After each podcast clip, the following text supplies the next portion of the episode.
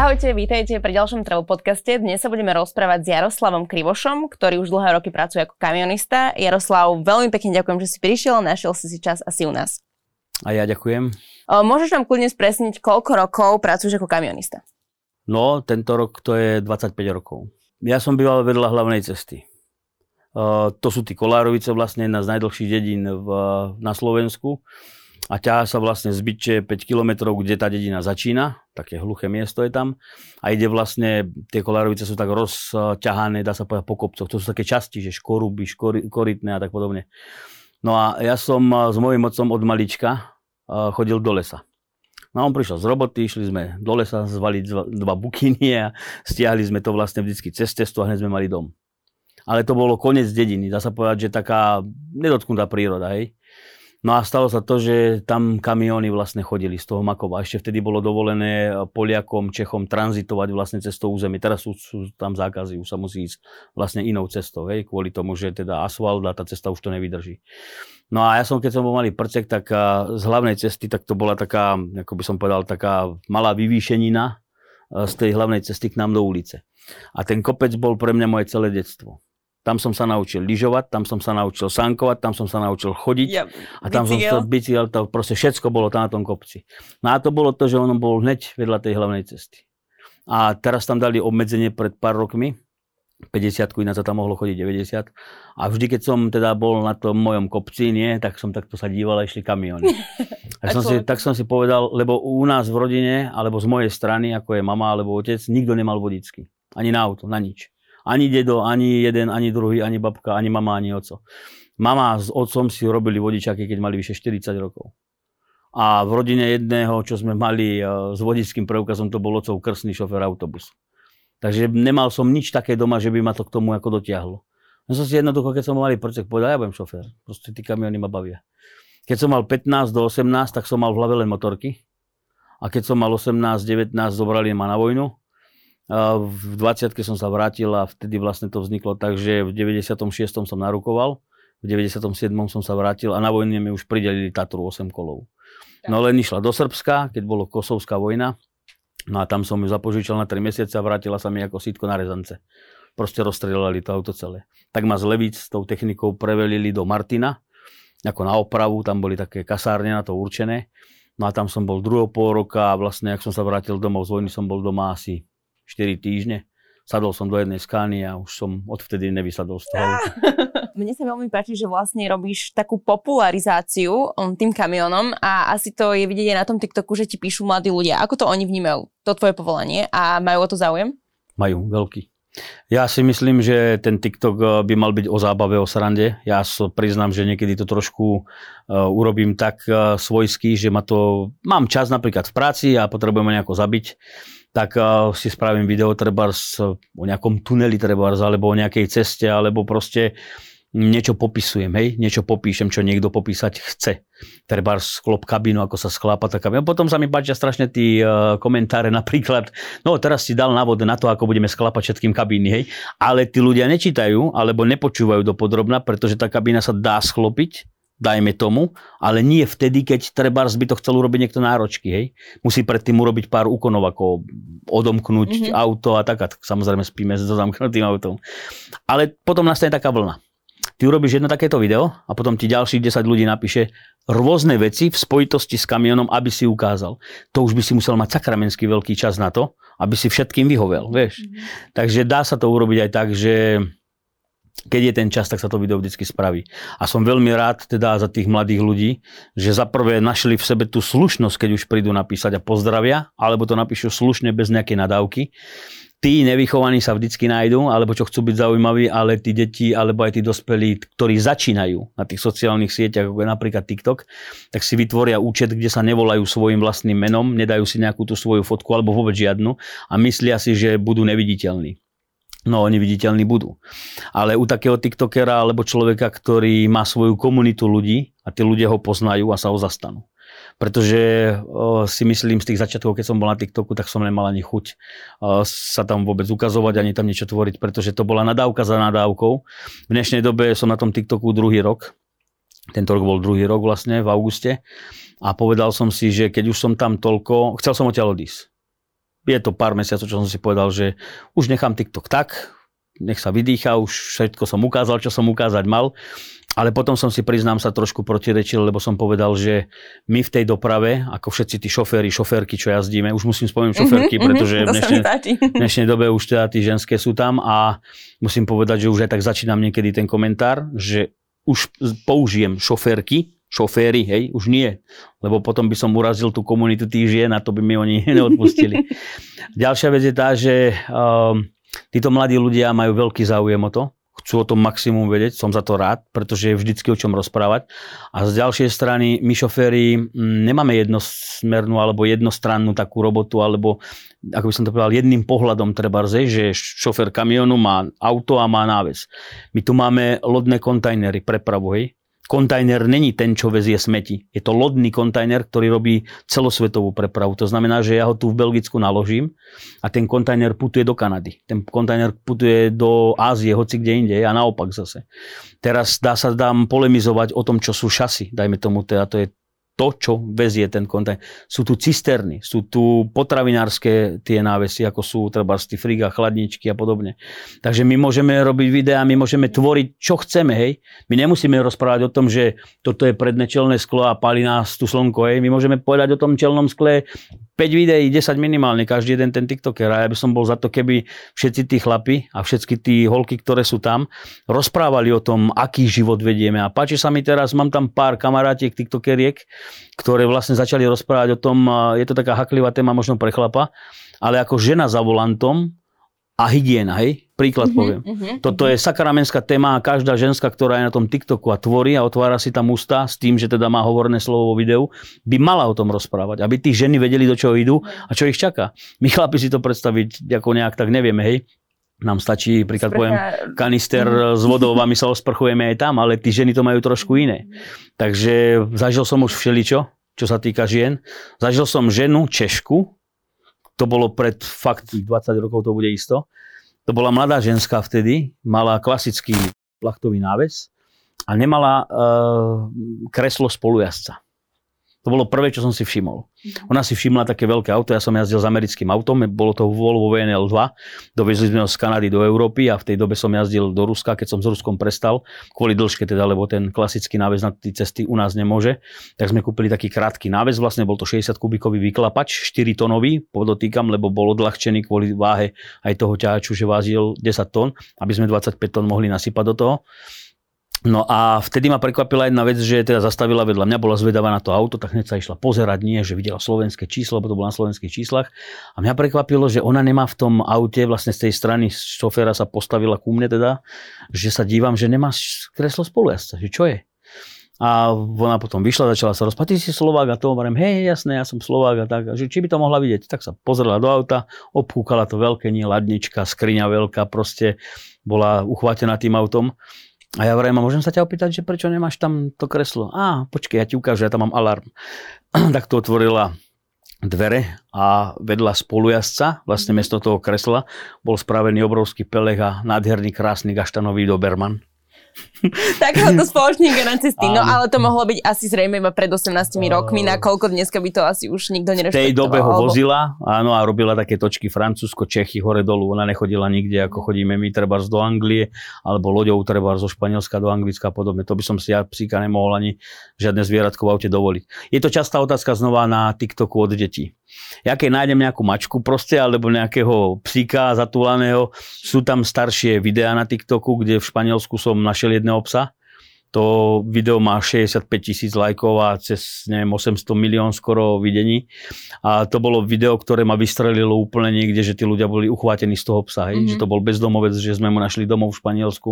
Ja som zavolal kolegovi uh, Karmelovi, ho našiel v tej industriálnej zóne, lebo ja som musel ísť na cestu. Je to takisto pekný príbeh a on sa postaral o toho psíka tým, že ho dal svojej 73-ročnej mami a našiel tam druhý domovej. Takže má to potom ešte dohru v ďalšom videu, kde som urobil to isté video, len na slovo, aby vedeli ľudia, čo sa s tým psíkom stalo. Neskutočný príbeh. Ten TikTok vlastne som takto rozbehol, že za dva týždne som mal 20 tisíc ľudí. A ja som nevedel, že čo to znamená follow, nevedel som, čo to znamená stream, nevedel som, čo to znamená like. like. Ja som nevedel nič. totárikal nič, hej. Ja som nevedel absolútne nič o, o nejakom TikToku. Išlo to všetko samé. A potom, že daj stream. Čo to je? Ako to mám zapnúť, hej? Tak mi písali, stream je toto a toto. Dobre, OK. Tak ja som to zapol, nie, a už to išlo. Prvý stream, druhý, tretí, štvrtý, hovorím si, dobre, však stream, nie, hodinku sme pokecali, výborne, paráda. A ten stream začne treba na mojej nočnej jazde od 10. večera, končí ráno o 6. Idem non-stop 8 hodín v kuse. A to sú príhody spred 25 rokov, keď som chodil do Ruska. To ich maximálne baví to tí ľudia otváraná huba proste a mhm. čakajú. A za poslednú dobu, čo sa mi fakt ľúbi za posledný rok, žiadna nadávka, žiadne osočovanie, žiadny hejtri, nikto si tam nedovolí takýto prísť. Je tam jeden takýto človek príde, tak tam je stovka ľudí, čo ho zotrú dolu sami. Najväčšia teda tá sledovanosť je piatok, sobota a z nedele na pondelok. Títo tri noci. Ja mám tu nevýhodu, že ja soboty nedele pracujem. Ja jazdím aj soboty nedele, pretože Anglicko a Benelux sa jazdí non-stop a francúzska časť, kde je v sobotu večer zakázané jazdiť do nedele večera, je severná strana dovolená kvôli tomuto tranzitu, kvôli lodi, kvôli vlaku vlastne, že sa tam prepravujú tí kamiony hore-dole lebo Anglicko funguje non-stop. Oni sviatky nemajú. A ja som už 9 eh, rokov nebol doma na Veľkú noc a za posledné 4 roky ani Vianoce, ani Silvester. Máme sa striedať, ale mm-hmm. mám takých kolegov, ktorí s tým vedia vybehnúť. No. Že oni si ako keby skôr vybuchujú to voľno, alebo vám potom... Ide kole... Robí... Ako my, je to? My robíme 4 týždne, hej? Potom sme 2 týždne doma. Striedame sa zo stredy na štvrtok, aby sme mali vždy tie víkendy voľné. A teraz, keď ja prídem naopak do práce v tom štvrtku, tak samozrejme je pracovný týždeň 6 dní prvých mojich. Potom mám dvojdňovú pauzu. Takže musím robiť aj tú sobotu, nedelu. Ty máš Peter využije. Pre mňa dobre, mám 200% za nedelu. Hej. Ja keď treba odjazdím 10 hodín v nedeľu, tak mám zaplatených 30 hodín. Ano? Pretože je to 200% príplatok podľa belgických zákonov.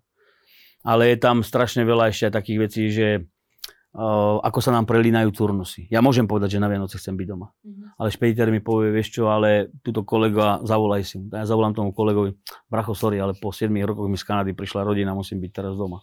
Napríklad. Mm. Aké sú tie Vianoce na cestách? Ako to ten proste človek prežíva, že aj asi není úplne sám, lebo však predsa len je mnoho kamionistov, možno sa stretávate presne, že nájde sa tam aj niečo také pozitívne na tom? Uh, naša firma je založená na tom, že v každej krajine, do ktorej jazdíme, plus Belgicko ako naša centrála, nám postavili house. Vlastne je to Farer house, je to šoferský dom. My tým, že v tejto firme robíme viacero národností, tak vlastne máme ten house alebo ten dom rozdelený na tie časti tých národností. To znamená, že mňa ako Slovak a moji kolegovia majú určené miestnosti, kde sa svojou čipovou kartou dostanú. Nado mnou na poschodí sú Marokánci, sú tam potom Španieli a tí majú svoje ubikácie, kde sa svojou kartou nedostanú k nám, ale len k sebe. Keby sme tam náhodou neboli, aby nedošlo k nedorozumeniu. Nestalo by sa to, ale firma to takto chce. Všetko je identické, hej? všetko máme mm-hmm, rovnaké. Jasné. Kuchyňa, spoločenské priestory, priestor na spanie a podobne. Je to urobené aj preto, lebo v Belgicku je zakázané robiť v kamióne 45 hodinovú prestávku. To znamená, že ja ako belgický zamestnanec, to je úplne jedno, či som belgický, alebo či som francúzsky, alebo slovenský, alebo český, pre každého platia rovnaké pravidlá.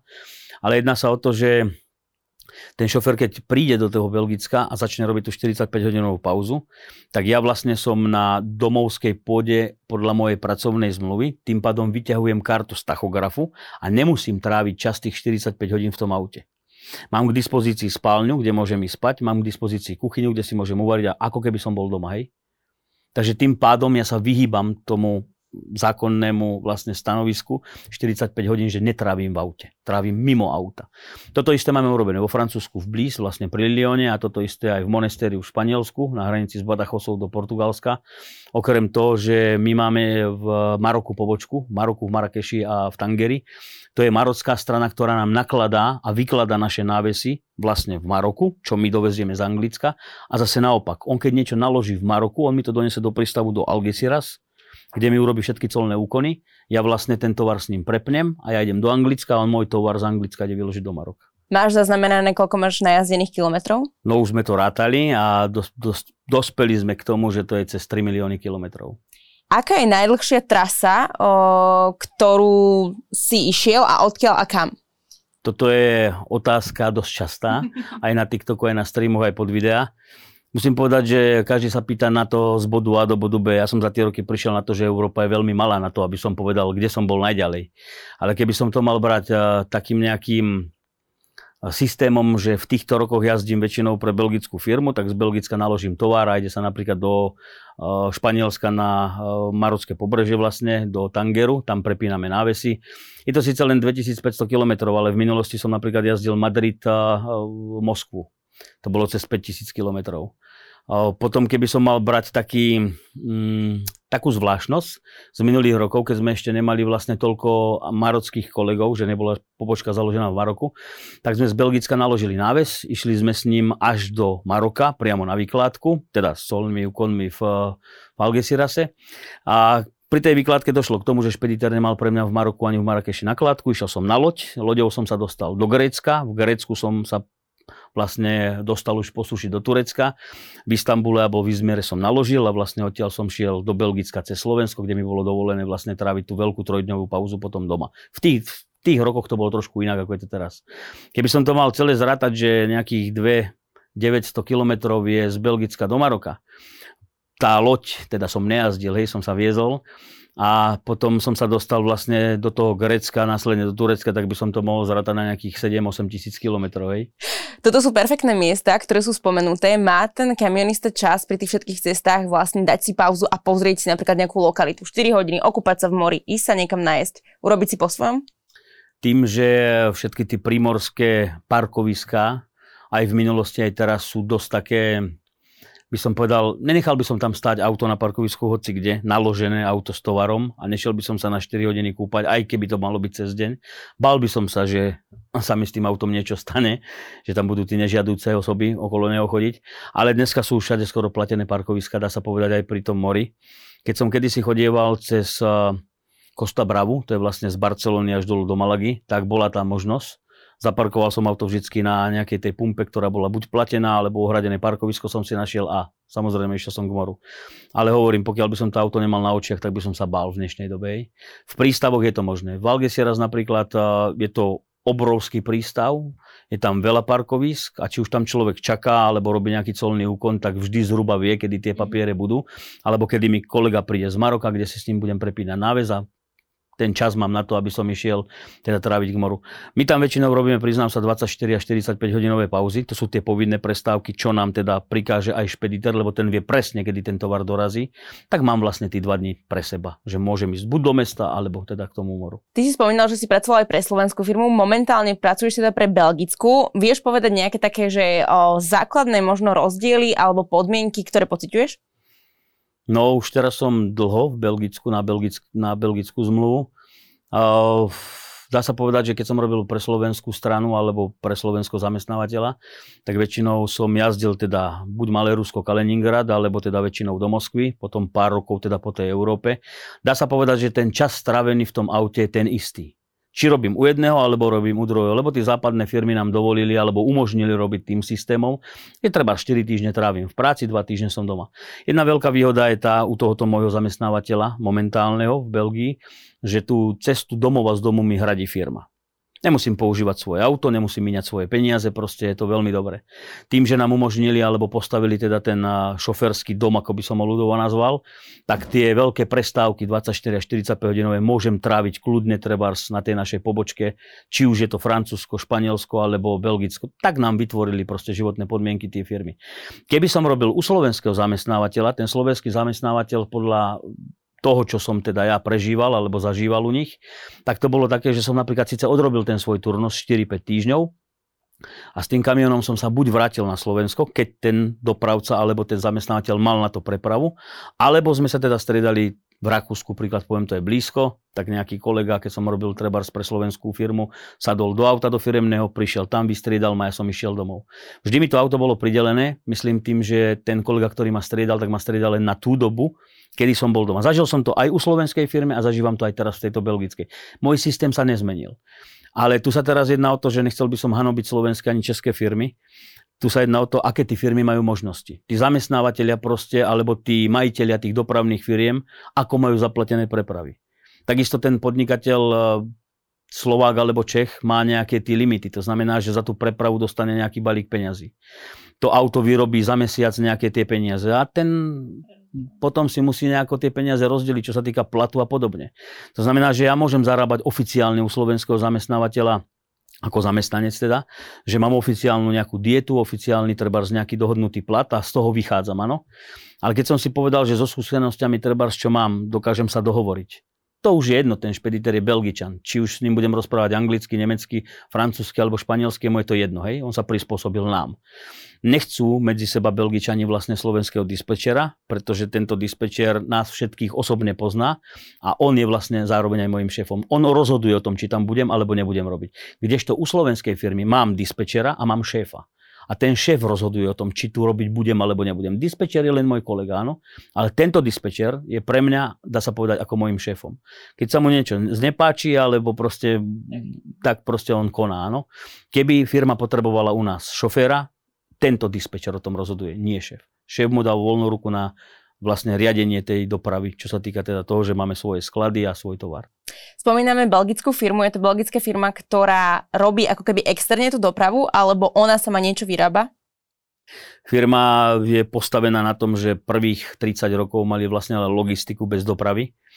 Pred pár rokmi eh, vyskúšali vlastnú dopravu, že ten tovar, ktorý vyrobí, eh, si aj sama prepraví a tým pádom vlastne v celej tej Európe založili v každej krajine nejakú tú pobočku. Či je to Nemecko, či je to Belgicko ako centrála, alebo Francúzsko, alebo to Španielsko spomínané, alebo aj to Maroko. Tak firma má vlastne logistiku s tým, že my ako belgickí zamestnanci, čo vpadáme pod tú centrálu v Belgii, prepravujeme tento tovar. Není to len na veľkých autách. Je to vlastne na kamionoch my prepravujeme tovar, ktorý sa napríklad vyrobí v Anglicku, dovezieme ho do Európy, do nejakého skladu, či už je to Francúzsko alebo Belgicko. A naša firma má ďalších zamestnancov, to sú šoféry dodávkári tzv. na malých autách a oni ten tovar potom dokážu ešte doviesť malým zákazníkom. Uh, je to tovar rôznorodý, alebo čo to je za tovar, ak o tom teda môžeš hovoriť? Za firma má uh, také pravidlo, že v médiách, či už je to TikTok alebo podobne, sa to každý pýta. Uh, nemôžeme rozprávať o tovare, ktorý prepravujeme, ale môžem povedať, že je to aj rôznorodý tovar len z jedného dôvodu že napríklad keď ma potrebuje dispečer dostať treba do tej našej firmy alebo do tej našej fabriky, kde sa vyrába tento tovar, tak si nájde prepravu napríklad, ktorá nevpadá pod uh, ten daný artikel toho tovaru, ale naložím treba, už som to párkrát aj viezol, aj povedal, mám dokonca parádne video na TikToku. Uh, v sobotu ráno som vykladal v Anglicku jeden tovar, kde teda tá firma má aj svoje kamiony a krásne mali na návesoch vyfotené mačičky psíkov a podobne. Takže, takže som vlastne eh, povedal, že aby sa mali lepšie tí zvieratka, tak taký tovar som im z Belgicka doviezol. To sa každý dovtipí, že je to proste určené pre tie zvieratá. Či už je to krmivo, alebo či už sú to nejaké budky, prepravky a podobne. Uh, keď vyražaš na trasu, tak aká je tvoja zodpovednosť? Všetko musíš spraviť, čo musíš skontrolovať? Ako to vyzerá? Keď príjem do práce, v prvom rade si skontrolujem auto. To znamená, že ťahač v tejto firme mi je pridelený. Ja robím síce systémom 4 týždňa a 2 týždne som na Slovensku ako doma. Spomenul som to, že firma nám teda prepláca tú cestu aj domov, aj z domu. Vlastne ju platí, nie prepláca, lebo firemné karty sú v tej dodávke. Uh, také pravidlo máme, aby sme sa dostali teda až domov, tak až pred bránku, ako sa povie. No. A tá zodpovednosť vplýva v to, že ja keď prídem aj potom chlapcovi, ktorý má, alebo kolegovi, ktorý ma strieda, skontrolujem si v prvom rade všetky doklady. Mohlo sa stať, alebo môže sa stať, už sa to párkrát stalo, že mal nejakú kontrolu a napríklad pri tej kontrole si omylom vložil potom ten technický niekde medzi svoje veci alebo do svojej peňaženky. Takže kontrolujem si všetky doklady, kontrolujem si všetky pridelené karty, čo mám od firmy Vždycky tomu kolegovi extra nechám ešte aj PIN kódy, ktoré ja mám zvlášť napísané. A aby som toto všetko mal, tak to musím samozrejme skontrolovať. Potom si prejdem vlastne všetky pneumatiky na ťači, lebo je to také zrádne. No človek vidí, dobre, sú nafúkané OK, ale teraz tá zadná náprava má ešte vnútornú pneumatiku, ktorú teda skontrolujem. Nemusí ani vedieť ten človek, že, alebo ten kolega, že má defekt, pretože my po väčšine vozíme ľahký tovar a pri tom ľahkom tovare to málo kedy ten šofer zistí. Takže skontrolujem si to auto, a tým teda, že čakám na pokyn dispečera. Je tu také pravidlo v Európe. Pokiaľ by som bol slovenským zamestnancom a nastupoval by som na to auto mimo Slovenska, vodič pred každou jazdou musí spraviť minimálne 9-hodinovú pauzu. Tým, že som belgický zamestnanec a nastupujem v Belgicku na belgické auto, tak táto povinnosť sa ma netýka. To znamená, že keď príjem hneď z domu, môžem do toho auta sadnúť a môžem ísť pracovať. Samozrejme, že špediter nám vždy dá priestor na to minimálne 4 hodiny, aby sme si nabalili veci do auta, aby sme mali všetko, čo potrebujeme na cestu. Veľká výhoda v našej firme je tá, že je 24 hodín k dispozícii osobné auto, kde my môžeme do toho osobného auta sadnúť, hneď ako prídem z domu zo Slovenska a môžem ísť do obchodu na nákup. Urobím si nákup, kúpim si čerstvé potraviny, proste je mi pri tých cenách úplne jedno, či to kupujem tu alebo tam, lebo tam sú dokonca ešte potraviny lacnejšie ako u nás. Kvalita je samozrejme o ničom inom, to sa môžeme niekedy porozprávať inokedy. A tým, že už som nachystaný na cestu, už mi je jedno, kde ma pošle. Či už ma pošle do toho Španielska, viem, že do Španielska minimálne tí 3 dní idem dole, 3 dní hore, takže na mesiac som vybavený, aby som mimo tej diálnice nemusel teda opúšťať eh, ten kamión nejakým taxíkom alebo zabehnúť s tým autom proste mimo ten dráhu, tak všetko už v tom aute mám nachystané na tú cestu. Kamión je naložený, tovar je tam, o, v podstate niekde sa to auto odstaví. Je šofer zodpovedný za celý ten tovar? No najskôr o tom tovare. Keď už mám ísť do toho Španielska, Francúzska, Talianska alebo niekde z toho Belgicka na ten smer, ako som spomenul, tak väčšinou to býva tak, že ten náves bol naložený napríklad v Anglicku, hej? Teraz ten náves bol dovezený k nám do nášho security parking na firmu. Ten tovar je naložený tovarom z Anglie. To znamená, že je zacelený, keď ho tam ten šofér dovezie. Pár dní alebo deň trvá minimálne, kým sa ten tovar vycli, aby mohol byť expedovaný do tej európskej nejakej krajiny, kde je určený na vykládku. Keď už tak je a ten špediter ma pošle napríklad do toho Španielska, Francúzska alebo Talianska, to je jedno, tak ten náves zapnem, ten náves si skontrolujem, od toho návesu dostanem od toho dispečera všetky doklady. Technický preukaz, dostanem všetky doklady, ktoré sú potrebné k tomu transportu alebo k tej výkladke. Ja nemám šancu skontrolovať ten tovar, pretože ten tovar je zablombovaný. My máme skriňové návesy alebo frigo, to sú chladiarenské návesy, bo sa ma deti vždy pýtali, čo to znamená, že mi to frigo. A vždy im poviem, no to je chladiarenský náves, vlastne, kde je prepravovaný tovar, ktorý vpadá pod eh, rýchlo skaziteľnosť alebo proste mrazený tovar tak si skontrolujem tú blombu, všetko pasuje a tým pádom firma zodpoveda za to, čo je v tom návese. Ja zodpovedám počas tej trasy alebo toho transportu, aby nebol ten tovar nejakým spôsobom alebo nebolo s ním manipulované. Keď sa mi stane napríklad eh, pri nejakom tranzite, treba idem do Španielska a stane sa mi, že vo Francúzsku ma zastaví treba stolná správa alebo colníci a chcú ten náves otvárať. Prvé, čo musím spraviť, tak ja si tú blombu ešte raz odfotím a vypýtam si e, osobné číslo toho e, colníka, ktorý to ide otvárať a nahlásim to vlastne formou telefonátu môjmu dispečerovi. Ten dispečer má o tom vedomosť, musí to byť, tak OK. Náves sa otvorí, buď sa do návesu, pokiaľ je možné, pustí pes, alebo vlastne oni ten náves celý presvietia. Pokiaľ by bol naložený ten skriňový náves úplne do samého vrchu, že by nebolo možné nejako skontrolovať ten náves, pretože je plechový, alebo je proste taký, že má pevné steny, tak sa môže stať, že ma odvedú vlastne na miesto, kde je rentgen to auto proste bude celé zrengenované, tým pádom oni si urobili svoju povinnosť, že teda skontrolovali ten náves a pokiaľ by sa stalo, že by chceli kontrolovať dopodrobna, čo už sa mi stalo, tak budem niekde uh, odvedený na colnú správu, kde ten tovar fyzicky celý vyložia a budú ho kontrolovať tí colníci. Dopodrobna znamená, že ho roz, áno, roztrhajú tie áno. balíky, otvoria jednoducho každú jednu vec, prejdú. Stalo sa aj tak, že treba na konci toho návesu boli otvorené dvere, rozrezali treba z balíky, ale všetko bolo poctivo prelepené colnými paskami páskami a dostal som novú blombu, dostal som zápis do CMR tranzitného dokladu a proste deklaračný list, ktorý bol poslaný faxom od nich alebo mailom na našu firmu, že to bolo takto kontrolované. Stalo sa niekedy také, že si bol v nejakej situácii, či predpokladám, že ty nie, verím, ale možno, že nejakí tvoji kolegovia, že sa im tam dostali nejaké drogy, alebo či migranti niekedy teba osobne požiadali, že za toľko a toľko, prosím vás, preveste ma tam a tam. Toto je veľmi dobrá otázka ale z jedného dôvodu, že podľa mojich videí na TikToku alebo podľa videí alebo fotiek na Instagrame by človek možno, že mi to nebudete veriť, ale stalo sa mi napríklad to, že mi na Instagram veľakrát napísali ľudia, ktorí boli z krajín tretieho sveta, ako je arabské štáty a podobne. Tá správa vždy bola napísaná v anglickom jazyku a bola tam napísaná treba taká vec, že videli podľa tých videí, že jazdím neustále do Anglicka alebo z Anglicka. A bol som požiadaný od nich, že či by som im nepreviezol človeka alebo pár ľudí treba do tej Anglie. Ja som na to nereagoval, lebo to nemá zmysel. Nikdy neviete, či to môže byť naozaj človek, ktorý to chce spraviť a nikdy neviete, či to není náhodou policajt, provokatér, ktorý takéto veci robí tým, že teda si na sociálnej sieti známy, alebo máš tam nejaké videá, z ktorých je vidno, že tam jazdíš. Stalo sa to veľmi krát, veľmi veľa krát a dokonca sa to stalo už aj tak, že mi ponúkli 5000 e, eur za to. A keď som na to nereagoval, tak zvihli sumu na 10 tisíc eur a samozrejme to je úplná blbosť pri dnešných kontrolách a v dnešnej dobe, pretože my chodíme cez, teda tunelom La Manche, kde teda do toho terminálu, keď prídem z tej francúzskej strany, ma kontrolujú minimálne dvaja psi. Potom sú tam ešte dva rentgeny, francúzsky a anglický a angličani si nezávisle od francúzov robia svoje kontroly. Im je jedno, že som bol na rentgene. Oni si ma môžu vybrať treba aj teda na tej anglickej strane. Takže čo to znamená potom pre človeka, keby vás prichytili s takýmto niečím? Sám neviem, ale myslím si, že je to dosť dlhá doba zákazu. Žiadna firma vás potom už nezamestná. A ďalšia vec je, že mám dodatok v zmluve, že takýchto vecí sa naša firma dištancuje. To je prvá vec. A mám dodatok ďalší k zmluve, kde sú vlastne prepravované, alebo keby boli prepravované tabakové výrobky, ako je tabak samotný, alebo alkohol, firma sa od toho dištancuje. Ten šofer ide na vlastné triko. Takže veľmi veľakrát sa mi to stalo. Ale konkrétne ešte odpoviem na jednu vec. Naša firma mala jednu dobu objednané návesy.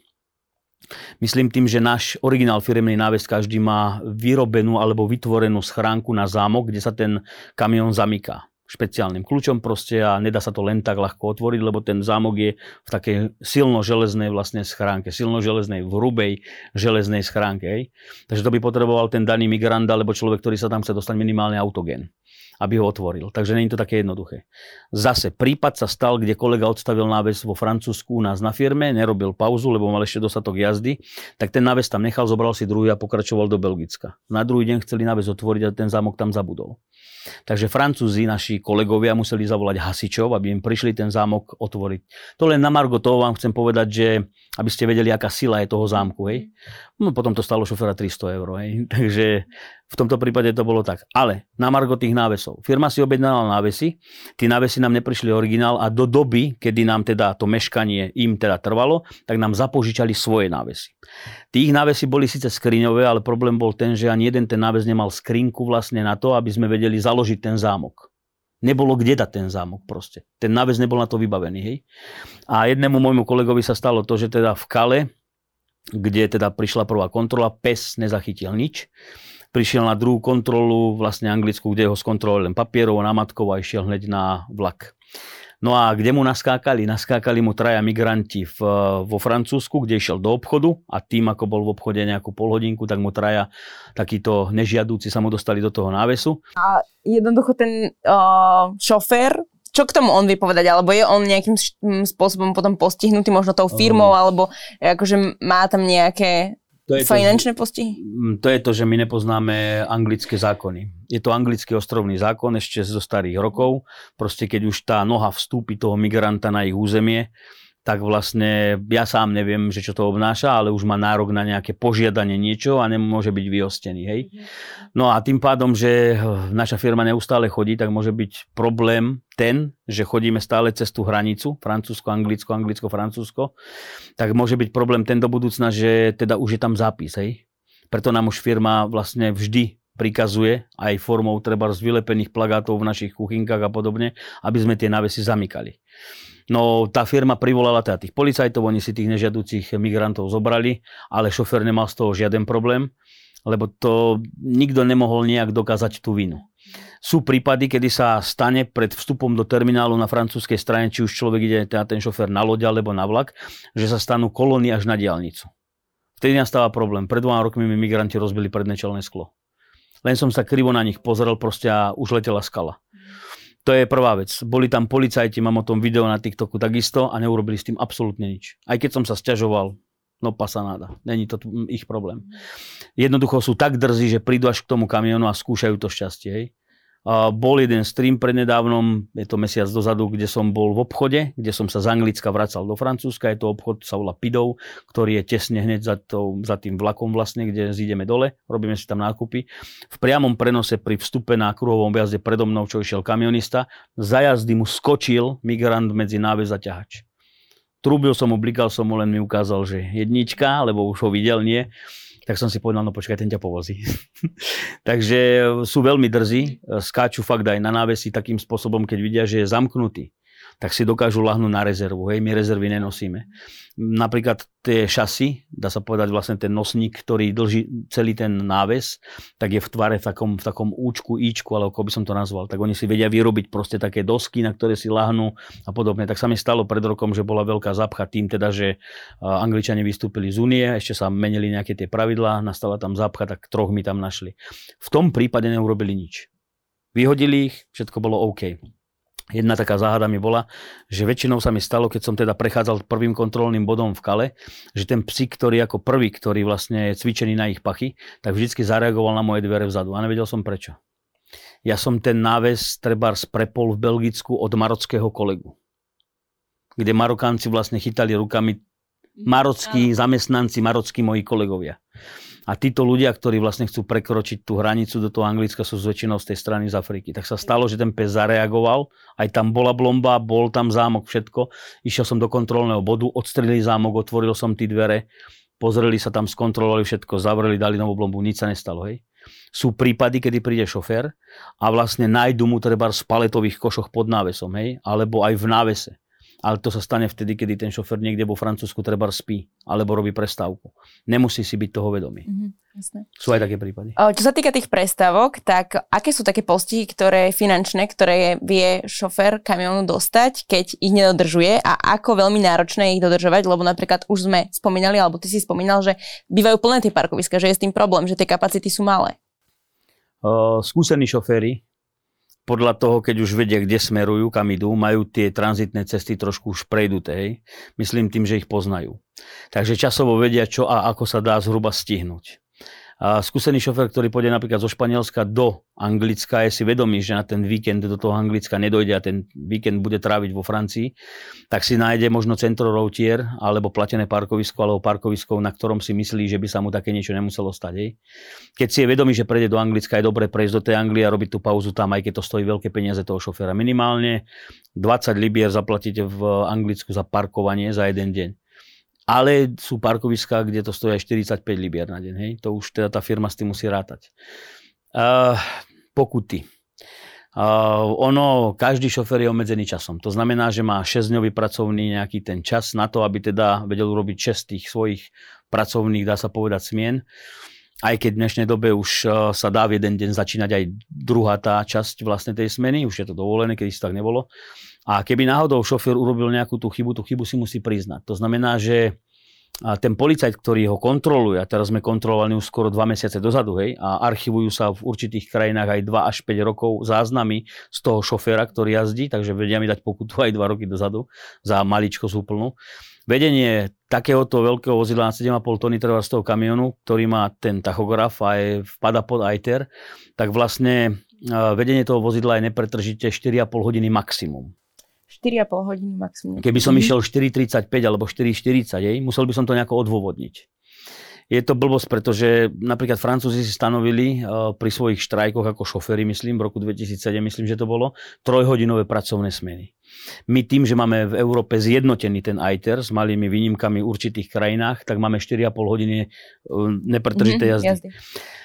Keby som urobil tých 5 alebo 10 minút navyše, tak musím urobiť výtlačok po skončení dennej tej eh, vlastne smeny a napísať, z akého dôvodu sa mi toto stalo.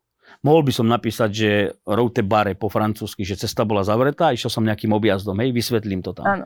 Mohol by som napísať napríklad v anglicku divert traffic, to znamená, že takisto bol niekde zastavená nejaká cesta, musel som robiť obchvat alebo nejaký objazd a potom som zaparkoval. Alebo aj kolona do tohto spada? Môže napríklad, byť aj mhm, kolona. Uh-huh. V Nemecku sa to tomu nazýva sa to ako bauštele, dajme to, je to štav vlastne, že kde si vlastne v tej kolone a naozaj e, oni majú Nemci výnimku v i3 v tomto, to šoféry si môžu preštudovať, normálne je to v zákone v nemeckom.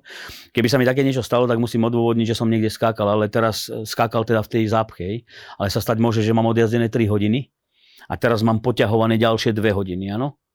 Musím odôvodniť, že to parkovisko tam nebolo. Robím to asi tak, že urobím si ten výtlačok a za tie dve hodiny, ktoré som vlastne poskakoval, alebo musí to tam byť videné, že tam je nepretržitá jazda alebo niečo a moja snaha aj z istej diálnice, aj si spraviť niekde pauzu. Ono sa to v tom Nemecku akože dá, že sú autohofy. Autohof je niečo také, že nesídli ten parking na diálnici, ale mimo diálnice. To znamená, že ten šofer musí zísť dolu. A ten pán policajt to všetko na tom vidí. Hej, vidí celý ten pohyb, ten diagraf vlastne na tom tachografe. A myslím si, že ani jeden policajt nie je tak hlúpy, aby nedokázal odhadnúť, že teda ten šofer to urobil schválne alebo neurobil. Druhá stránka vec je, ja napríklad strašne veľa chodím trajektmi. Či už je to Bilbao, ako Španielsko, Portmont, to je 24-hodinový trajekt vlastne do Anglicka zo Španielska. Tam sú dosť také náročnejšie veci, čo sa týka teda toho, že ja musím 670 km pretranzitovať na termín, prísť dve hodiny pred odjazdom tej lode, urobiť veľa úkonov, čo sa týka ešte kontrol a podobne. Ale taká bežná vec, čo všetci šoféry poznajú, ktorí chodia do Anglicka, je kale. Kale versus teda Dover loď. Alebo Kale versus Falkenstone, to je zase vlak. Tam sa môže stať, že sa tam nazbiera strašne veľa aut, buď z jednej alebo z druhej strany. A teraz sa môže stať, že denný pracovný čas, ako výkon nazvaný, je 13 hodinový. A dvakrát v týždni ho môže šofer predlžiť na 15 hodín. A teraz sa stane, že urobí 17 hodinový výkon, z dôvodu toho, že tam teda ostal by sa 4 hodiny alebo 6 hodín. Takisto to musí odôvodniť.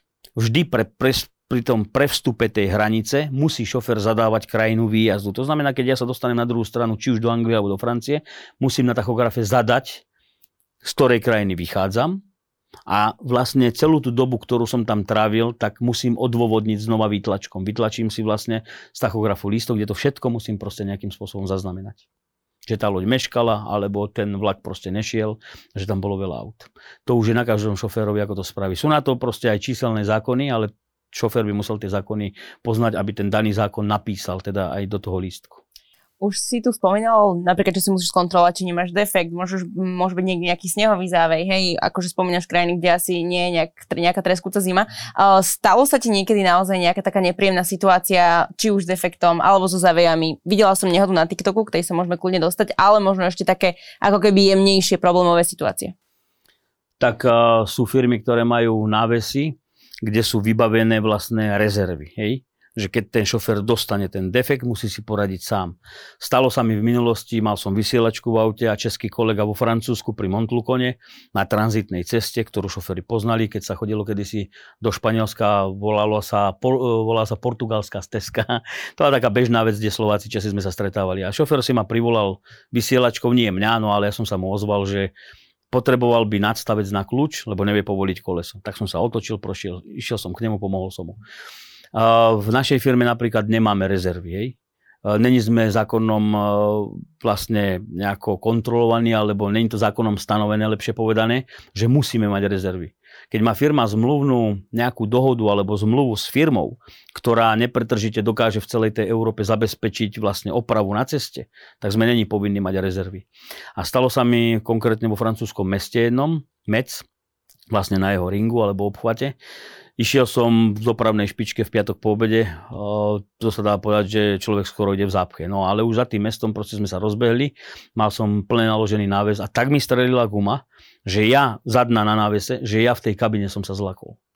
A v ten moment som ťahal vlastne celú tú súpravu k Ukrajinici, tým, že som teda nešiel moc rýchlo, nejakých 60-70, tak sa nič nestalo. Nedostal som sa do žiadneho balancu a nič podobne.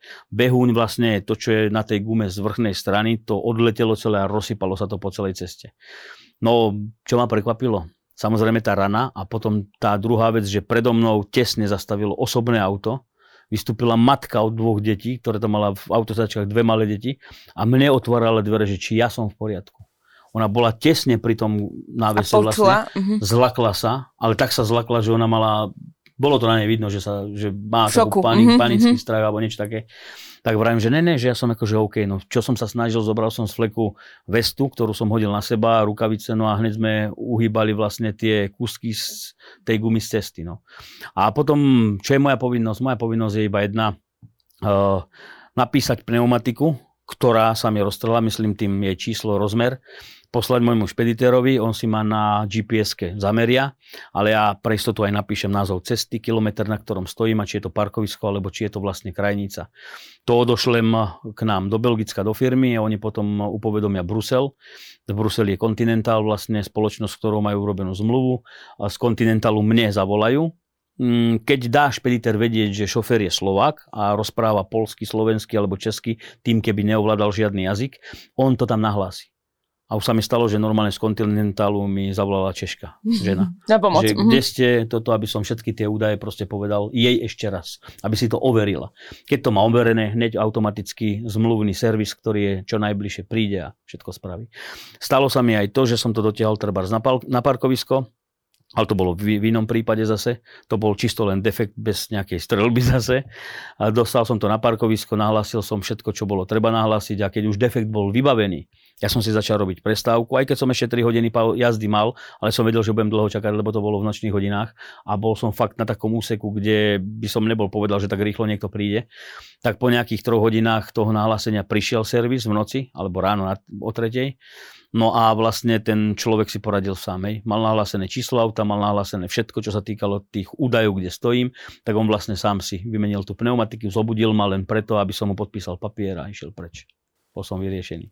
K tej autonehode je to 20 rokov, čo jazdíš, takže naozaj tých ciest bolo veľa. Um, ako sa to stalo a možno čo si si z toho zobral, alebo ako bolo to poučenie? Že bola to nejak tvoja chyba, alebo ako to vnímaš? No, bolo to pred 18 rokmi. Stalo sa to v Španielsku, vlastne v provincii Tarragona, na ceste N320 z Tarragony na Valenciu. To bola tranzitná cesta v tej dobe. Už za tie roky tam tú tranzitku zakázali a vlastne všetko musí ísť po A7 po diálnici v smere na Valenciu. Firmy tak šetrili proste peniaze, hej, aby nemuseli platiť za drahé diálnice v tej dobe. No, nevýhoda tam je akorát jedna, že celá tá Kosta Brava vlastne, tá cesta ide mhm. tesne pri mori, hej, to more je tam pár metrov. A stalo sa to vlastne, dá sa povedať, v septembri, kde ešte boli turisti. A príčina tej nehody, čo bolo? Únava šoféra, ktorý tú nehodu spôsobil. A bolo 3 alebo 4 hodiny na obed, nebola ani noc. Mhm. Išiel vlastne z tej Valencie v smere na Taragonu a v opačnom smere dole. Stalo sa to, že ten šofér zadriemal za volantom, dostal mikrospánok a vlastne na dlhej, dlhej, veľmi dlhej rovinke už išiel proti mne. Ja by som si to bol skôr všimol, hej. Ja som to na tých streamoch sa snažil tým ľuďom aj vysvetliť, lebo ich to veľmi zaujímalo. Ale tam príčina ešte bola tá, že jednému turistovi, ja už teraz si nepamätám, či to bol Nemec alebo Švajčiar, mal na krajnici odstavené auto s otvorenou kapotou a mal pustené výstra, mhm. poruchové svetla. A stalo sa to taká zhoda náhod, hej, že ja idem v jednom smere, krajinica tam bola veľmi malá a na mojej strane vlastne bol hneď prudký zraz, ako by som povedal, odmodňovací kanál, že keď prší veľa, aby to more cestu, cestu nejakým spôsobom, ne, nejak takto tam bolo riešené. Takže krajinica skoro nulová, hej. A to auto bolo síce dá sa povedať, zasahovalo do jazdného pruhu z tej jeho strany a ten šofér v momente, keď zaspával a ja som začal vlastne reagovať len tak, že som bol zlaknutý, čo mám spraviť, ja som držal pevne ten volant v ruke, nenapadlo ma truby, nenapadlo ma blikať proste, hej, to bol šok a sekunda, že on ako keby prudko vytočil ten volant do mojej strany, potom prudko sa vrátil tým, že v poslednej chvíli zaregistroval to osobné auto a tým, že mal náves naložený do samého vrchu prázdnymi kartónmi poskladanými, tak bol aj dosť ťažký, tak fyzika spravila to, že keď sa mu e, auto nahlo na jeho stranu, tak ten náves sa vyklonil do môjho smeru. Nad mojou hlavou som mal Scania Topline, mi roztrihol kompletne celé auto, mi rozpáral. Celú tú kabinu. Tým ma vlastne dostal do pravej strany mimo vozovky, kde mi potrhlo všetky kolesa, lebo tam bolo naozaj betonové takto večko sú tam aj šrafy, aj fotky, aj videá, všetko už som nejak pripravil k ďalším videám na TikToku, aj na to rozprávanie. Zvalil som sa na bok a bez možnosti brzdenia, lebo ako budete brzdiť, keď máte kolesa na boku, na ľavej strane, tak som išiel minimálne tých 250 až 300 metrov cez ornú pôdu, vlastne, ktorá sa zapichla, tá kabína do zeme, do tej ornej pôdy a celá tá spolujazdcová E, vlastne to kreslo spolujazdcov už bolo zapichnuté v zemi. Takže všetko sa mi z toho auta zvalilo vlastne a všetko mi zostalo vlastne v tej hline. No a jedno, čo si pamätám po pár, ale to už muselo byť naozaj prebehnutých nejakých pár minút. Ne, neudrel som sa do hlavy nikde, len som šoferoval v kraťasoch. Mal som dorezané nohy, vlastne ruky od toho skla, vlastne, ktoré sa rozsypalo. A tá Scania, priznám sa, bola nová, mala 10 tisíc kilometrov. Ja som na tú Scaniu strašne dlho čakal. Ja som sa na strašných autách vozil 10-20 ročných, predtým len aby som ju dostal. Tak sa stalo toto, teda to auto malo mesiac a pol, možno ani toľko nie. Tak som teda bol na tom boku a zacvakol ma bezpečnostný pás.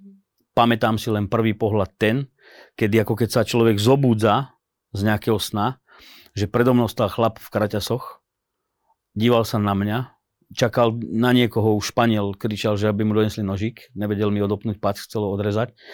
A zdvihol si takto hore tričko na tý kraťase. Tuto mal policajný odznak a vraví od Guarda Civil de Policia de España. Ja som nevedel, akože v Španielsku som sa dohovoril, hej, ale tak som ešte nebol tak dokonalý v tom vtedy, takže on je policajt. Tak mi odstri, odrezal mi ten pás, vytiahol ma von z toho auta, normálne som chodil, všetko bolo v poriadku. A jedna vec vás zarazí pri takom niečom, že auto máte na boku, no. tovar rozsypaný komplet, všetko vlastne rozbité a jedna vec vás zarazí, že príde teraz sanitka a doktor, ktorý je v tej sanitke si nevšíma vás, ale sa ma pýta, že prečo mám bosé nohy. Ja vrajím, no šoferoval som bosy, je to zakázané, ale v tej dobe pred tými 20 rokmi to bolo trošku ináč. A vravím, že na schodíkoch mám topánky. A toto by nebol povedal nikto. Šofer sanitky doniesol monterkovú paku, neviem odkiaľ ju zebral, lebo už tam teda boli aj nejaké iné nákladné auta. Ten doktor vyšiel na to auto z boku, zobral tú monterajzňu, vlastne tú páku a vylomil dvere tým, že ich chcel otvoriť, aby mi z tých schodíkov podal topánky. To bol pre mňa najväčší šok, čo som si potom postupom času všetko... Retrospektívne. Hej, to som bol úplne prekvapený z toho. No a čo spravil doktor? Potom prišiel ku mne s takou inekciou, dal mi ju do kolena, teda vlastne nad koleno, no a dostal som inekciu s tým, že hľadal som toho, čo to spôsobil. S ním zastalo vlastne to, že fyzika zauradovala tým, že ako sa mu nahol ten náves na mňa, on sa odrazil vlastne ten náves od mojej kabiny Áno. A tým, že on bol zmotaný na pravú stranu, vlastne ten smer nabral mimo cesty, tak preletel vlastne cez, dá sa povedať, také ani nie parkovisko, ale takú plochu, kde nič nebolo už za kempingom Marius sa to volá. Bol to kilometr 1173, na ten nikdy nezabudnem. A vlastne vpálil do mora s tým, že bolo mi povedané od tých policajtov, že nebol pripútaný a vyletel cez predné čelné sklo a vlastne sa dostal tak pod to auto, že sa utopil v tom, v tom mori. Je to taký zároveň aj smutný príbeh s tým, že ja som možno fungoval takto 10 minút, potrhlo mi nohy, odviezli ma do nemocnice, zobudil som sa za dva mesiace. Bol som vlastne v takej bdelej kome, alebo ako by som to nazval, pri pozorovaní, kde keď som sa sám prebral, tak ma veľmi prekvapila jedna vec a to bola tá, že doktor, keď sa dozvedel, že som fit, alebo tak, že sa preberám k životu, tak zavolal rodine jednej, Sančezovcom, ja som nevedel, kto to je, nikdy som ich nevidel a vlastne tam tá nehoda v tom bode, kde sa stala, tak naproti bol ten kemping Marius. Pán Marius je švajčiar, ktorý vlastne ten kemping vlastní. Má tam letný dom a tá rodina Sančezovcov sa im mu stará dlhé roky o ten kemp. Pani Dolores, eh, to bola žena, ktorá chcela vedieť, čo so mnou je. Tak ona vlastne dala telefónne číslo tej eh, sanitke vlastne, alebo tomu doktorovi. A keď som sa prebral, tak jej volali domov, že som OK, tak zobrala rodinu a prišli pre mňa a býval som u nich 4 eh, týždne. Ale to je veľmi dlhý príbeh. Uh, teraz trošku odbočíme k slovenským cestám. Aká je kvalita slovenských ciest v porovnaní s európskymi? Francúzsko, Belgicko, Taliansko? Uh, ono, všetci tí slovenskí a českí ľudia, ktorí po tých cestách jazdia, na tých osobných autách, si myslia, že len tu je to rozbité. a že len tu je to také, hej? Ono, dá sa povedať, že je to všade ale tie medzinárodné ťahy, dá sa povedať, že Francúzi majú najlepšie diálnice na, tu v Európe. E, z toho dôvodu, že sú súkromné, starajú sa o ne a sú veľmi dobre vybavené pre šoféra nákladného auta. Jednu vec, čo by som skritizoval, a to naozaj tvrdo pôjdem aj po videách na TikToku a možno, že aj na YouTube, že budem kritizovať kontrolorov na Slovensku a policajtov určených teda na kontrolu týchto nákladných aut. Len z jedného dôvodu, keď Francúz chce niekoho kontrolovať, tak mu vybuduje tomu šoférovi aj parkoviska. Keď mám štandardnú diálnicu, tak na tej štandardnej diálnice každých 20 km mám pumpu a každých 10 mám normálne parkovisko so záchodom, ale slušným, kde sa trikrát denne o to smena stará. Kdežto na Slovensku, keď ja prejdem Slovensko z Bratislavy do Žiliny po nacionálke, myslím tým mimo tej diálnice, to je jedna katastrofa. Ten šofer nákladného auta tam spí ako pes. Pretože za prvé e, sú natlačení jeden na druhom, Niekedy má problém ten prvý, ktorý tam robí pauzu ráno aj výsť, to je jedna vec.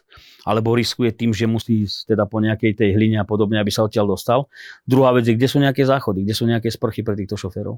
Tu není absolútne nič vybudované. Mhm. Oni by radi dávali pokuty na úrovni Európskej únie, ale nemajú tu spravené nič. Toto by som skritizoval na plnej čiare. Nebavím sa teraz o diálniciach, hej? bavím sa teraz o tých bežných nacionálnych cestách. Tí diálnice sú není prepletené na tom Slovensku tak, ako treba na tom západe to je presne to, že hlavné ťahy v Nemecku, napríklad človek ide z Čiech cez rozvadov Nürnberg, pokračuje napríklad, ja neviem, či už na Kolín, alebo na Mnichov, alebo kde, tak všade sú teda tí parkoviská aké také, hej. Ten šofer, ktorý je skúsený, tak už po tej 18. hľada parkovisko, pokiaľ teda nemá dostatok času na to, že nepracuje do rána ako na nočnej, lebo vie, že tam nikde nezaparkuje. Ale tu na Slovensku, Ja konkrétne bývam, dajme tomu, v okrese Bytča, kde je hlavný ťah pre tie kamiony, príklad poviem, bol kedysi na Makov. Tam není jedno jediné parkovisko. Oni sa čudujú, že napríklad zavreli bytčanský starý most, kde tí šoféry mali šancu ostať stať. V tom okrese bytča ten šofér nemôže nikdy zastaviť a ísť treba slušne na jedlo alebo niekde do sprchy alebo na záchod. Tak samozrejme, jednoduché je to. Zavrieme im priestor, kde mohli sa aspoň vyspať. A teraz čo? Kam pôjdu tí šoféry? Keď už nemajú treba z dobu jazdy a podobne. Není tu vybudované na tom Slovensku nič. Kvalita ciest, nacionálne cesty, pred 20 eh, rokmi sa robili pre auta, ktoré predtým jazdili, alebo kapacita tých aut. V dnešnej dobe sa to všetko späť násobilo tým, že nám tu Európska únia postavila fabriky, automobilky a podobné veci, tak samozrejme, že potrebujeme aj cesty. Veď najskôr, keď ste niekde išli postaviť fabriku, ste mali k tomu spraviť prístupovú cestu. A tá prístupová cesta pre ten kamión není len tá cesta. Ten šofér niekde potrebuje spať. Ten šofér niekde potrebuje uskladniť to nákladné auto. Nemyslelo sa na to. Absolútne. Tu je to, nechcem to nejako škaredo alebo tak, ale malo sa na to mysleť. A v prvom rade na to mali mysleť tie fabriky alebo tie firmy. Mm-hmm. Inak ja som si všimla, že sa ťa ľudia na TikToku pýtajú aj na sexuálne pracovníčky. Ako ty vnímaš túto tému ako kamionista? No, tak kedy si toho bolo viacej, samozrejme. To, či sa to týka túto Nemecka, Čiech a podobných vecí, tu na okolí Polsko, to bolo pravidelne všade. Tu do toho Ruska, keď sme chodili na hraniciach, samozrejme aj vnútri vlastne v tom štáte, vlastne v tom Rusku boli všade na tých parkoviskách. Dneska už je doba taká, že už je naozaj oproti tomu, keby som to mal povedať, tak 80% to vymizlo úplne. Dneska to funguje trošku taký iný biznis keď Rumunsko vstúpilo do Európskej únie, tak povedali, že za prvých 24 hodín opustilo 1 miliónov Rumunov e, republiku sem do únie. Hej. Bolo to vidno. Bolo to vidno na tých cestách a bola to taká vidina ešte tá stará éra, čo bola, tá stará doba tých ľahkých žien, tak mi to pripadalo, ako keby všetky zdrhli z, z, z Rumúnska a prišli sem. Hej. Ale začalo to fungovať tak, že ten Rumún, ktorý už tu mal nejaké zázemie v Európskej únii, či už to bolo Anglicko, Nemecko, tak si pár takýchto žien zrejme asi dotiahol ako bočný biznis, by som povedal, k tomu, čo možno robil legálne. Večer ich posadil treba do auta a obehol všetky parkoviska v Belgicku. Príklad, hej. Uh, ono musím povedať ešte treba v dnešnej dobe, čo sa mi hnusí, mne osobne predstav si, že sedíš na parkovisku v aute. Máš prestávku, si unavený, unavená, to je jedno.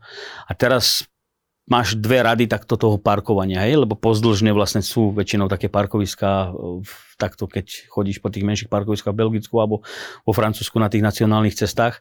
Tu sedí 10, alebo stojí tu 10 kamionov, tu 10 kamionov, pri osobné auto, hej? vystúpia tam 4 dámy. Teraz tí dámy obehnú, ja neviem, jednu slečnu si všimne, že obehne za 3 hodiny napríklad 6 aut. Teraz príde k tebe a pýta sa ťa, že či chceš od nej sex. No jedna vec je hygiena, mm-hmm. čož by som povedal, že to už musí byť človek naozaj zúfalý, alebo... Proste... Najväčší vykričník. Mm, nech si to každý premele ako chce. Jedna vec je, že sa ma to pýtali na videách pod, na TikToku, hej? že teda písali to pod tie videá. Ja keď som na to spravil raz takú reakciu, ja som to video potom stiahol, pretože e, polovička ľudí to zobrala humorne a smiela sa a druhá polovica ma kritizovala za to, že som tak ostro vyletel na toho daného človeka, čo sa ma to pýtal. Ale tam som si všimol uh, minimálne 80% komentárov od šoférov nákladných aut, ktorí mi dali za pravdu, že nás šoférov to uráža, a vlastne nás to tak štve, že sa nás to ľudia pýtajú, že nás všetkých hádzali do jedného vreca, ako to bolo pri začiatku TikToku, keď ja som na TikTok prišiel. Nás všetkých hádzali do jedného vreca ohľadom dopravy. Ja som tu prišiel preto, aby som vysvetlil pár vecí, že každý ten šofer je iný, každý má svoju povahu a každý prakticky nejakým spôsobom uh, žije ten svoj život za volantom. Či už je nervózny, či už ho proste niečo štve, to sa s tým musí vysporiadať sám, ale nehačte nás všetkých do jedného vreca. Toto isté je pri týchto ľahkých ženách neháčte všetkých do jedného vreca. Mne sa páčil jeden komentár jedného kolegu teraz prednedávnom pod jedným videom. Máme svoje morálne zásady. Hej? To bola jeho odpoveď alebo jeho vyjadrenie. Druhý šofer tam prišiel, na ktorého by som to v živote nepovedal, párkrát mi komentoval. Ale veď už samého ma to štve, keď príjem domov a toto sa ma pýtajú treba schalani v krčme alebo proste keď ich len tak stretne. Ako uráža nás to naozaj, pretože sme s tým spojení. A neverili by ste, napríklad vo Francúzsku to funguje tak, že sú po, pri cestách na nacionálnych cestách väčšinou okolo Paríža, sú zastavené vlastne mimo ciest také mm, staré, by som povedal, dodávky. V nich sú tie slečny alebo dámy a tam nemá šancu zastaviť ten kamion. Hej? Oni sú tam vyložené len preto, kedy vlastne prídu tie osobné auta. Ale zase je to na ceste, zase je to spájane len s nami. Hej? Takže to sa každý s tým musí vysporiadať sám. Už teda patrí to k životu, je to proste tak dané na tej ceste, že tí tzv. ja ich volám sociálne pracovníčky, čož zase sa dámy urazili e, niektoré, alebo zobrali to tak humorne, neurazili, to som zle povedal Uh, zobrali tak humorne, že napísala mi tam jedna dáma, Jeremy, ale naozaj som sociálna pracovníčka, vieš. Tak ja som sa tak ako ospravedlnil, ale zobrala to zo srandy, hej. Na tých sociálnych sieťach niekedy treba veľmi, veľmi opatrne s tými výrazmi, veď my to poznáme. Čo je pre teba najkrajšie na tej práci kamionistu? Uh, toto si myslím, že to povie každý šofér. Uh, Mám slabé chvíľky, kedy by som sa najradšej na to vykašľal zo dňa na deň, aj po tých 25 rokoch, že tí nervy proste pracujú, že tá únava, že narobený človek, hej. Ja proste, keď robím video a som spotený tým, že som niečo nakladal, vykladal, prekladal, za to sa nehambím, patrí to k tej mojej robote, jo. A, ale potom nastane niečo také, že keď mi špediter napríklad povie, Jerry, ideš do Španielska, hej, tak si vravím, konečne dovolenka. A teraz si to každý zase premele, že my šoféry nič nerobíme a sedíme za volantom a vozíme sa, hej, že si tam vyvážam kostru. Ale ja musím povedať, že ten najkrajší pocit je ten, že e, riadím ten kamión, ja velím, ja som tu ten king of the road na tej ceste. To za mnou je to, čo musím niekam doručiť, tá zodpovednosť, to mi proste rozprúdi krv a poviem si, že preto to som sa narodil, pretože tá cesta mi patrí teraz a tam, kde idem, tak je ten môj smer daný od niekoho a robím to pre niečo. Tak samozrejme sú to peniaze, že ich zarobím, hej? ale peniaze už sú to nie tak podstatné, ako ten pocit, čo má človek v sebe, že proste... Pom- ako keby veľmi pomáha Presne. z jednej, druhej strany. Lebo vieš, za čo to robíš. Vieš, že proste to má ten aj zmysel pre teba. Je to zase odlúčenie od rodiny, hej, jedna vec. O tom, že človek mal malé deti, nevidel ich vyrastať, že niekto si to všetko odbil za neho a podobne. Ale tá súhra tých dvoch ľudí, keď sa nájdu, proste tam musí medzi tým nejaká byť. No pokiaľ není, tak tí šoféri, áno, mali smolu. Dajme tomu sa rozviedli, išli si, potom tá žena a tí deti svojou cestou, on zase svojou. Bolo veľa takých, ktorí sa zmierili s tým, že prednešia mi rodina, postavila ma treba zdá ma pred eh, hotovú vec a povedala, buď ten kamión, alebo ja, hej. Takto chlapi skončili, to je pravda. Ja teraz nehovorím, povedal som chlapi, ale môže sa to stať aj u tých žien momentálne, hej, lebo aj oni majú, presne, aj oni majú deti. Mám šoferku, kamarátku, ktorá má dve dospelé dievčatá, uh, má druha, s ktorým proste funguje tak, že aj on je šofér, hej, že jazdia v jednej firme. Rozumejú si. Ale teda každý má svoj kamión tu je strašne moc prípadov, čo by sa dalo o tom akože polemizovať alebo rozprávať o týchto rodinných veciach. Jaroslav Krivoš bol dnešným našim hosťom. Veľmi pekne ďakujem. Samozrejme, môžete ho sledovať na TikToku, má tam množstvo videí, ktoré som si aj ja teda pozrela. Bolo to super, bolo to veľmi vtipné, autentické a vlastne aj preto som ťa pozvala do dnešného podcastu. A vy, ak si chcete pozrieť predchádzajúci náš travel podcast, tak stačí, ak kliknete sem a vidíme sa opäť budúci týždeň. Ďakujem ti veľmi pekne. A ja vám ďakujem pekne.